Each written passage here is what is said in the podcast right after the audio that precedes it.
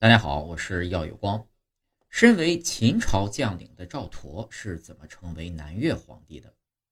赵佗约公元前二四零年到公元前一三七年，是南越国的建立者。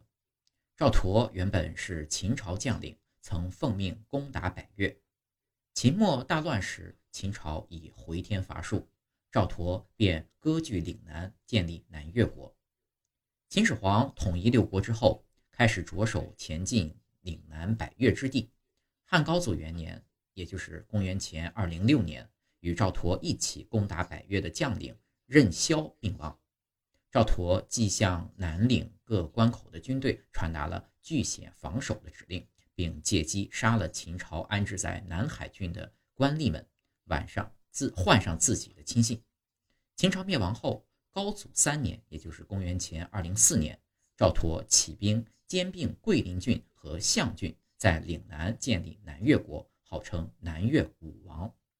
高祖十一年，也就是公元前一九六年夏天，刘邦派遣大夫陆贾出使南越，劝赵佗归汉。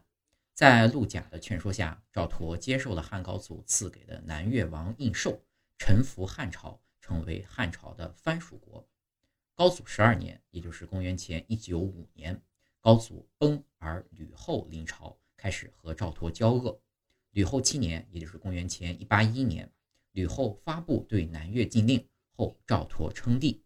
文帝元年，也就是公元前一七九年之后，吕后已崩，赵佗取帝号。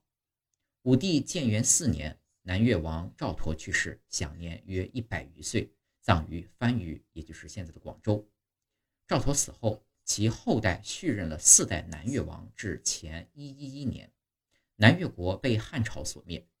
赵佗从始皇帝二十八年，也就是公元前二一九年，作为秦始皇攻打南越的五十万大军的副帅，一直到建元四年，公元前一三七年去世，一共统治岭南八十一年。赵佗南越国建立伊始，赵佗实施合击百越政策，引入中原农耕技术与先进文化，同时又将异域文化和海洋文化引进岭南，使岭南地区从落后的刀耕火种进入农耕文明时代。